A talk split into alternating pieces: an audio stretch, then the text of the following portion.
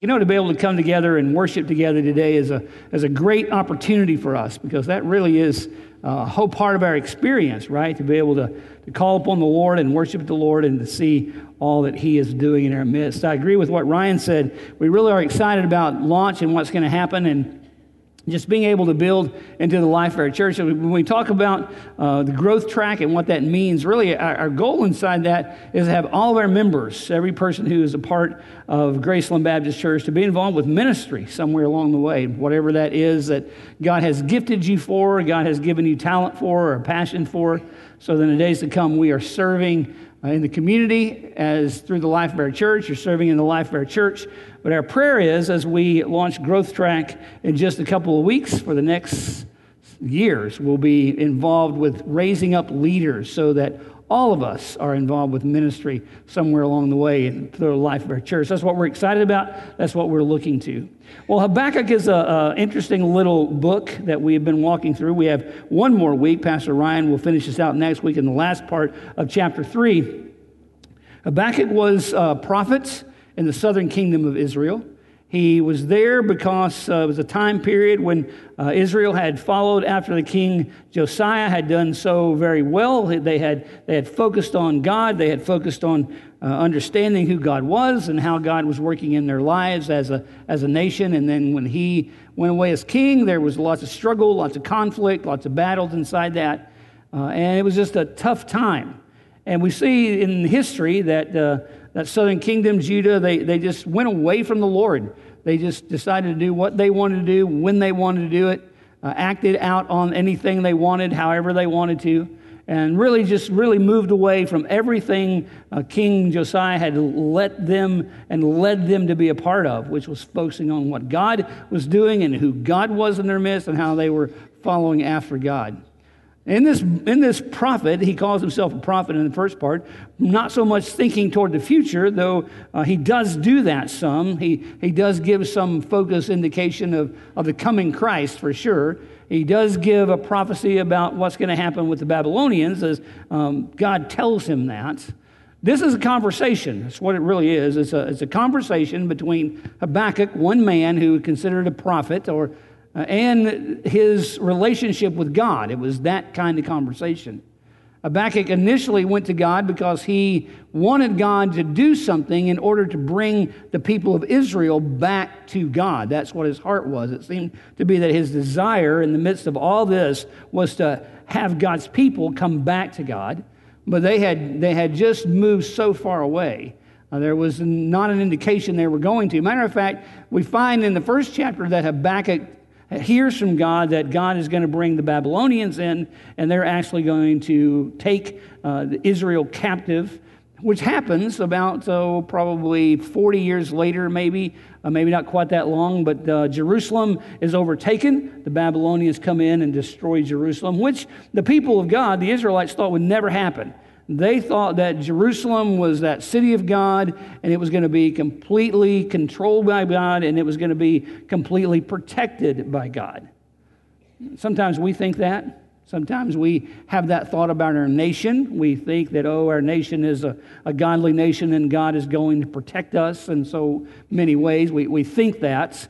Uh, we see that may not be the case, and the coming years will play that out even more. Sometimes we think that about the church. We think that the church is not going to have to go through persecution and not going to struggle with things and everything's going to be fine. We definitely feel that way in, in the Western church in the United States because we're not in a place where we're coming other, under heavy persecution like in East Asia or South Asia or some other places around the world where Christians are being killed day after day after day, hundreds of them for their faith in Christ not because of anything they're, they're doing other than proclaiming that they are followers of Christ. They're being killed for that, they're being persecuted for that. Now, we would say, well, man, God should be protecting them, right? God should, God should protect them. That's what Habakkuk was saying. Habakkuk was saying, God, if we're your people, why are you not protecting us? Well, obviously, God helps turn Habakkuk's thinking about that, which I, I hope he does ours too. I hope he turns our thinking toward being people who are struggling with doubt and worry and struggling about the day by day to, to a deeper walk with him, a deeper trust, because that's really what this little prophet was about. And, this, and I say little, he's considered one of the minor prophets, not because he was small in stature, we know nothing about Habakkuk, or because he didn't have a lot to say, because he does. Called a minor prophet because he says uh, there's so many, such, such few verses uh, in the book itself. But not only do we think about our nation that way and about our, our country sometimes that way and about our church, I think sometimes we think about that from ourselves in that way too, right? God, why don't, why don't you protect me? Why don't you make sure that my whole life is perfect? Why don't I? I came to you as a believer. Someone told me along the way that I trusted in Christ, everything was going to be good. And we would say, well, everything is good, but the understanding of what that means is a little bit different. It doesn't mean that everything's going to go perfect in our life because we know we live in a fallen world. We live in a place of uh, disease and struggles and relationship problems, and all those things are reality for us, right? They, they, they're how we live. We know that. We live in this fallen world in which we are a part of. We look back to Genesis and we recognize that a sin came into this world. Now, why would we do that? Well, we would do that because we're a people who believe the Bible, right? Our, our worldview is from the Bible. There are people around us, all around us, who, who don't believe any of those things because they don't live out a worldview that comes out of the Bible. Our worldview as followers of Christ would say that we are have a biblical worldview. So we believe in the Old Testament. We believe that man has fallen. We believe that we are all sinners, and we believe that the only way that we come back to relationship with God for eternity is a relationship with Christ. That's our worldview. That's who we are as Christians. And it should change all of our thinking. It should change everything about us. So when we begin to think, God, you are not protecting us. You, you haven't taken care of us the way we thought you would or we thought we are supposed to have. Habakkuk tries to deal with that. He tries to help us to understand there are some things about our life as believers. There are some things about that he pushes to the New Testament. We definitely get that from the New Testament, right? There are some things about us that we are not going to say God's going to protect us from everything. Matter of fact, and we know that, that persecution is real. We know it from other countries. We haven't experienced it here as much. We know that, that heartache is real. We know that disease is real. We know that marital breakups are real. We know the hurt that comes along with that. We know the, the worry that comes inside that, the doubt that comes inside that. And Habakkuk was dealing with all those things in these few verses that he teaches us about. Today we're in chapter 3. We're looking at really verse 2 and 3 uh, we, we're kind of taking the whole of verse 2 through down through 16, but we really won't touch part of that. But it really is the verses 4 through 16 are really a focus on, on being able to proclaim to who God is and what God has done and how God has worked. And we won't get into as much as that at, at all today. You'll be able to go back and look at that some on your own. We're, we're really coming at this from understanding that our faith which is being tested, our faith, which might be sometimes doubt, is leading us to a faith that's going deeper in trust. And that's really what we want to do. We want to see how God would take us individually. Say, God, how can my faith go deeper in you? Let's pray together. Father, as we come this morning, our prayer would be that you would indeed take your word, apply it to our lives, our own doubts, our own struggles, our own hurts Lord, you, you know us far better than anybody in this room knows us. You know us even far better than we know ourselves. Yet you love us so very much. And Father, we just pray that you would help even in our doubt to grow stronger in trust for you. Thank you for your word that might teach us today how we might grow closer to you. In Jesus' name we pray. Amen. So if you have your Bible there and we're looking at Habakkuk chapter 3, we're looking at verse 2. The very first verse says that this is a prayer of Habakkuk, and he starts out his prayer in verse 2 by simply saying, Oh Lord, I have heard the report of you. I have heard of your fame, another translation might say, and your work. So I know about you. Oh Lord, do I fear? In the midst of the years, revive it. In the midst of the years, make it known. In wrath, remember mercy. We're going to spend most of our time today really in that one verse because it really has a, a lot of components that's going to teach us. So if you have a Bible, you, you might recognize that he starts out by, by saying, Oh Lord. And the word that he starts out with there is an understanding that he's praying to God. Now, we're going to start this uh, understanding that Habakkuk uh, actually means embrace. That's what his name means. So, the first thing I want us to see today is this understanding of embracing your desire of revival. Embracing, embracing, or to embrace your desire for revival, just like Habakkuk has here. He's going to tell us that that's what he desires to embrace a renewal, a revival, something fresh. The word revive means to make new, right? If you revive something, it's going to be alive again. And that's what he's going to, going to get us to. In this, he starts his prayer, and that's what life always starts with, I believe. For a believer, it should be starting with prayer. He starts now with this personal connection to the Lord. He says, Oh Lord. And that word that he uses there is, is the word Yahweh or the word that means Jehovah. And in the Old Testament word, this word that there's lots of words for God in the Old Testament, in this word Jehovah, he, he is talking about and to God about a God of covenant. So he's calling on God as a God of covenant, a relational covenant that he has with God. Now we know that the Israelites had a relation of covenant with God, right? Because they were the children of Abraham and Isaac and Jacob, and that covenant that goes all the way back to the, to the New to the Old Testament, beginning of the, the Old Testament. We also know they had a, a Davidic covenant. There were covenant that was a covenant of David that he was going to be, and this is after David. So the Davidic covenant had found its place. There was a Mosaic covenant, a covenant with Moses so God is a covenant God. And a covenant God that he calls upon, that Habakkuk calls upon, is the covenant God, uh, a God who is a God of promise. And that's what he is really helping God to understand about himself, right? That God, I'm calling upon you because you are a God of promise. And he starts out with that prayer, which I believe is a starting place for each of us.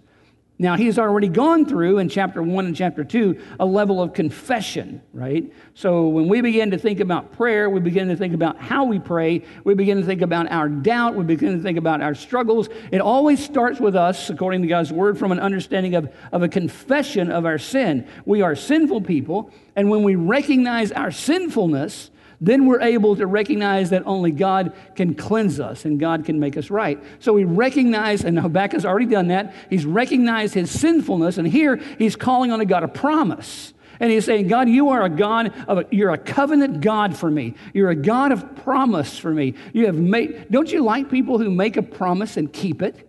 There are people who make a promise and say, I'm going to do this for you, and they actually do it. Now, here he, he is saying to God, God, you're the kind of promise making God that every promise that you have made to me, you have kept. You are that kind of God of covenant.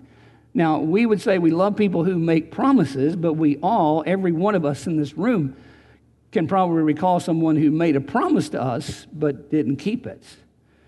Well, that promise was in some kind of relationship. It always is, right? They're going to be doing something inside of a relationship. Relationship's very important. So, as we begin to understand this equipping that He has done for us, this preparation that He has done for us, it really comes out in the fact of the relationship that God has with you and the relationship that He desires with you. He desires to have the kind of relationship with you so that even in the midst of worry and doubt and struggle and heartache and brokenness and all the things that we go through in our life, it comes about to this place where inside of all those things, we recognize that He is a God of promise.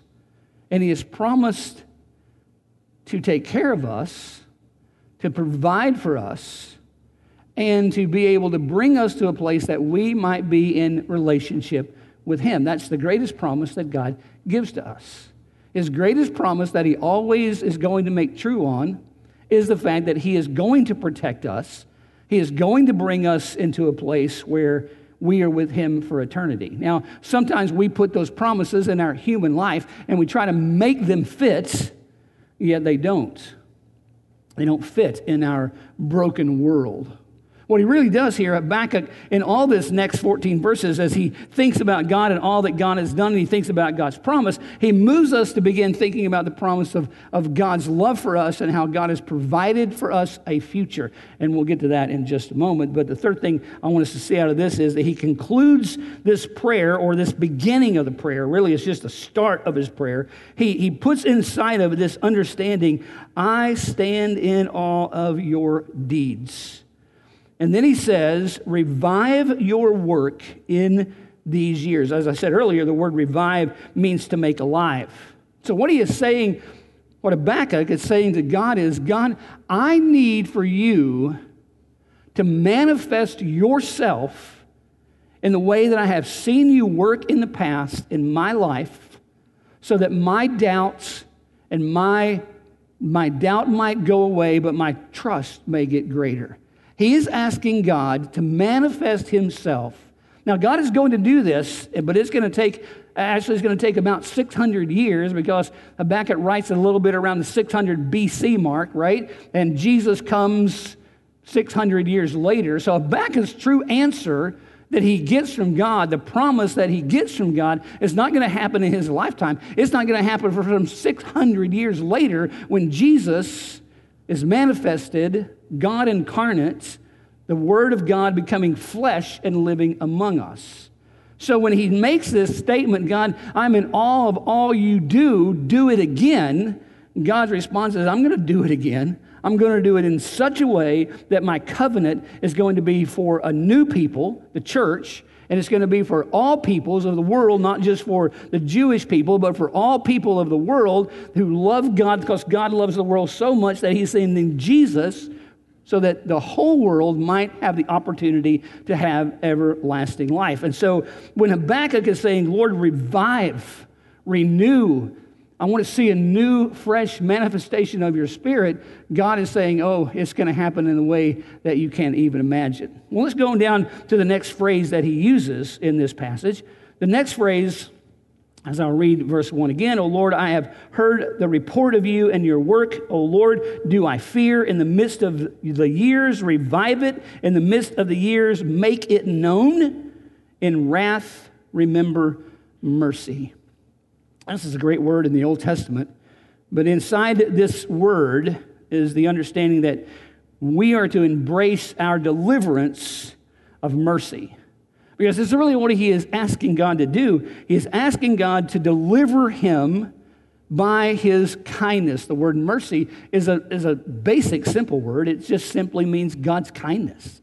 And he's asking God to show them kindness, to let them see. And, and then from chapter 3, verse 3 or verse 4 on down through verse 16, this prayer of being able to look back and talk about what God has done. Matter of fact, in, in the middle of verse 3, he says, Your splendor covered the heavens, the earth was full of his praise. And so he goes down through this, this understanding of, of all that God is and how God has delivered in the past.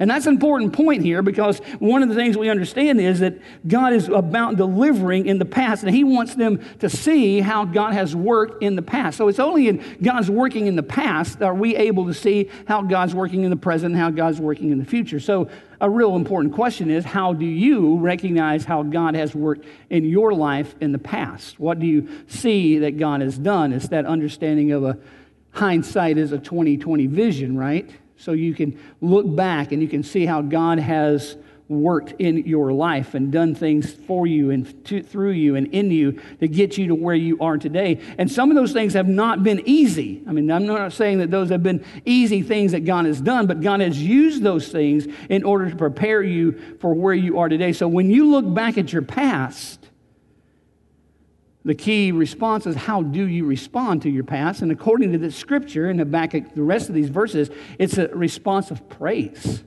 It's a response of thanksgiving for every, everything that has occurred, because everything that has occurred has at its purpose to help you go deeper in your trust with Him.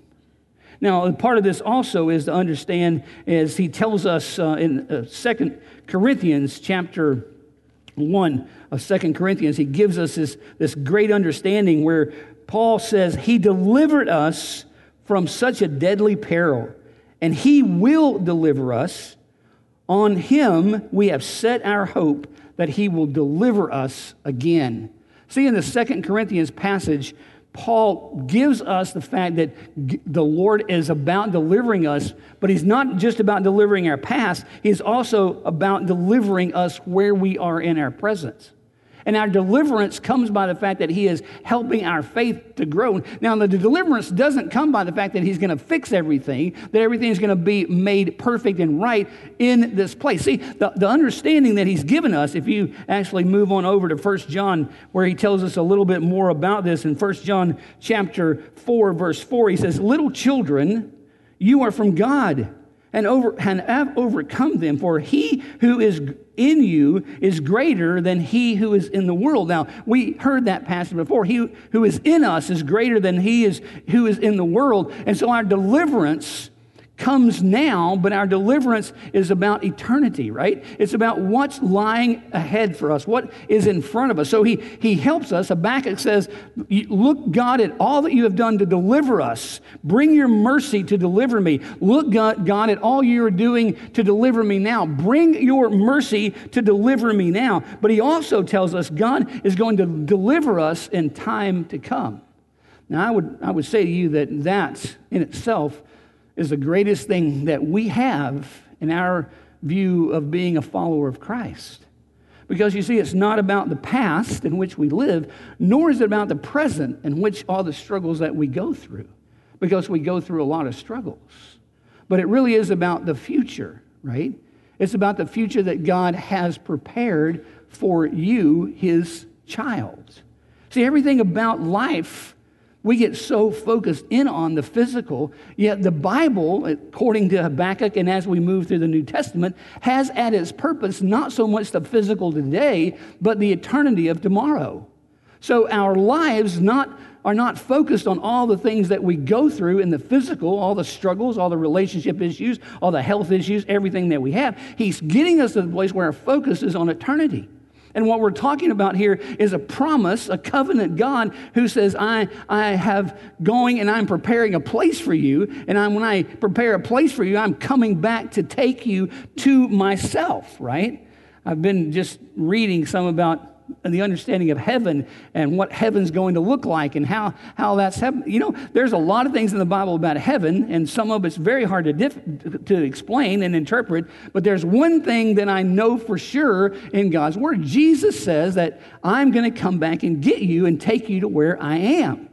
So when everything else is failing us, when there's no deliverance that we think that we have, the true deliverance for us as believers is deliverance that we find in Christ, in Christ alone. He is the one who delivers us through the stuff that we go through, but He's the one who delivers us into eternity, and that's the focus.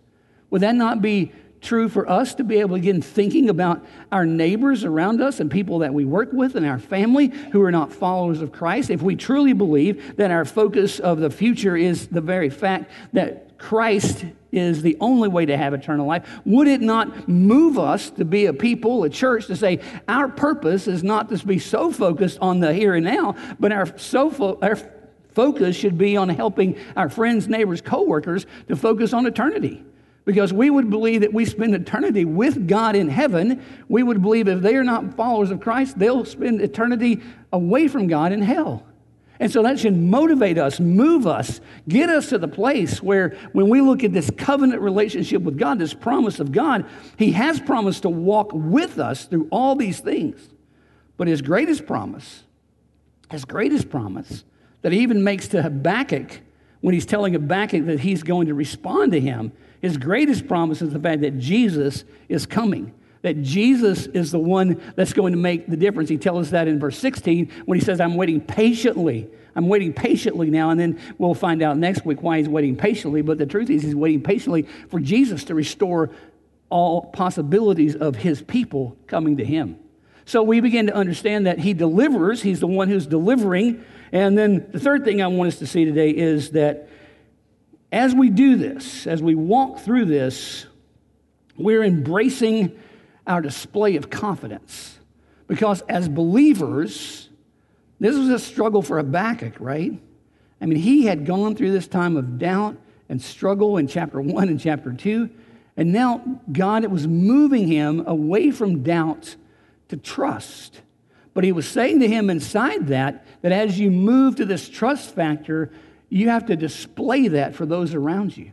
You have to let others understand what is happening in that. In Matthew chapter 21, verse 21 is a, a wonderful verse that would help us to move to that. When Matthew, when Jesus actually, Matthew quotes Jesus in this 21st chapter, 21st verse, when he says very clearly, Jesus given this story about the curse of the fig tree. Then he said, I say to you, if you have faith and do not doubt, you would only do what has been done to this victory, but even if you say to this mountain, be taken up and thrown into the sea, it will happen. Why? Because our, our doubt has moved to trust.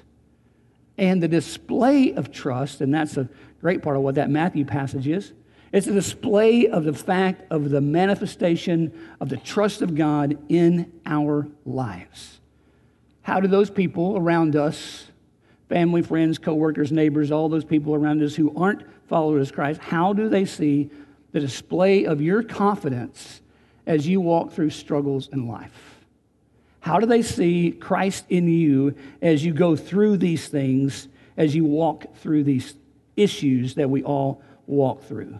James, in his little book in the New Testament, helps us to understand a little bit more of that when he says in these words, we need to move from discouragement to hope. In James, the first chapter, the second verse, count it all joy.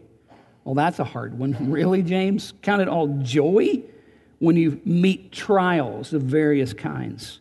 For you know that the testing of your faith produces steadfastness. And let steadfastness have its full effect, that you may be perfect and complete, lacking in nothing lacking in nothing, so that He is working in us in the midst of all these things. And then that whole understanding of discouragement to hope, but really death to life in chapter 1, verse 12, when he says, Blessed is the man who remains steadfast under trial, for when he has stood the test, he will receive the crown of life. You see, the, Habakkuk was pushing us to begin to understand that God who wants to revive us, God who wants to revive his people, who wants to renew his people for, for a new manifestation of the Spirit of God. Now, it is the Holy Spirit that lives in us, right? Because Jesus says, I'm going away and I'm sending another, and that Holy Spirit is going to take up residence in you. He's going to give you comfort. He's going to do all kinds of work through you and in you, greater works than Christ has done. You will see these. That's what he tells us. Yet, as Christians, we often struggle we often struggle because for some reason we don't feel like the deliverance is what it should be. Maybe we get so focused in on the here and now that we missed what he's done in the past and we sure forget what he's going to do in the future. And we're just focused in on the here and now. So I would say to you today, how does that change? How does the Spirit God allow you to look at this passage of Scripture here that we just read in James and say, Blessed is the person who remains steadfast under trial. For when he has stood the test, he will receive the crown of life. Now, I interpret that this way for, for us. It simply means that all of us are going to go through problems and struggles, and God has told us through Christ that we have eternal life in Christ. And that crown of life that he's talking about, it's not a literal crown. It's not something I'm going to put on my head because if Revelation is true anyway, if I even do that, I'm going to lay them at the feet of Jesus because I don't care anymore when I'm in eternity. It's about who Jesus is. So James says that when we go through these trials and all these things that are around us, we're being delivered in and out of those and through these to a present place, which really is the crown of life, which really is life, not death, but life. Because death means we are now, and I've said this before, uh, that now in our world in which we living, we're living in the land of the dying, right? Because we're all going to die. But the truth is, James says, no, this is going to be the land of the living, where you have the crown of life that's never going to go away. Now, I think that's a great encouragement for us that comes out of Habakkuk. But I think it's a great motivator for us to tell those around us who don't know Jesus about him and about they too might have eternity with him. I don't know what you're going through. I don't know your worries or struggles or problems or all the things that are happening in your life. But I do know that when Habakkuk says, Lord, I want to see new, I want to see the manifestation of who you are, I want to see everything that you're about, that he somehow received that, but he understood that it's about Jesus. And next week we'll pick up right there and talk more about that. But again, I don't know all the things that you walk through, but I do know that in the middle of all those, he has given us as believers the very fact that He is our covenant God. He has made a promise to us that He is seeing us through to the crown of life. Now, if you're here today and you're not a follower of Christ, that would be the beginning place. We'd love to talk to you about what it means to become a Christian, a follower of Christ. But if you're here today and you're struggling with doubt and worry, join the crowd. We're all there. We're all struggling with those things. But Habakkuk says to us that as we recognize who God is, as we recognize his deeds, as we recognize that he is a promise keeping God for us, it gives us a confidence to walk out these doors, to tell people around us, yeah, I don't know what's going on, I don't know what the future holds, but in the middle of that, I do know who holds my life inside the future. And that makes the difference.